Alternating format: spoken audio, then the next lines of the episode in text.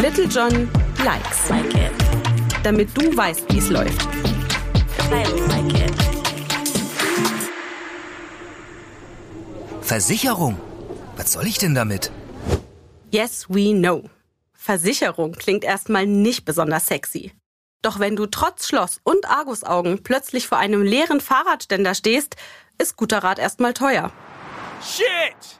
Es gibt mehrere Optionen, dein Bike zu versichern. Beispielsweise über deine Hausratversicherung. Aber Achtung! In der Regel sind nur Diebstähle aus den eigenen vier Wänden abgedeckt. Achte also dort auf den Umfang der Leistung oder ob es vielleicht sogar eine Nachtklausel gibt, bei der dein Bike nur von 22 bis 6 Uhr mit in den Schutz fällt. Fahrradversicherungen können zusätzlichen Komfort und Sorgenfreiheit bieten.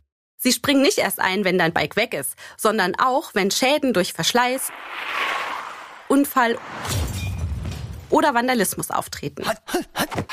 Für Vielfahrer ist so eine rundum sorglos Versicherung eine Option, bei der man am Ende sogar sparen kann. Wir haben es in einem anderen Like schon einmal gesagt. Liest du dein Rad, muss es sogar versichert werden. Das ist Bestandteil deines Rahmenvertrags. Bei E-Bikes sind mit einem zusätzlichen E-Bike-Schutz neben Diebstahl und Reparaturen auch noch Akku- und Motorschäden mitversichert. I like it. Little John likes, Like it. damit du weißt, wie es läuft. I like it. Was du sonst noch wissen musst, damit dein E-Bike immer rund läuft, erfährst du in den weiteren Folgen Little John likes. Und auf littlejohnbikes.de.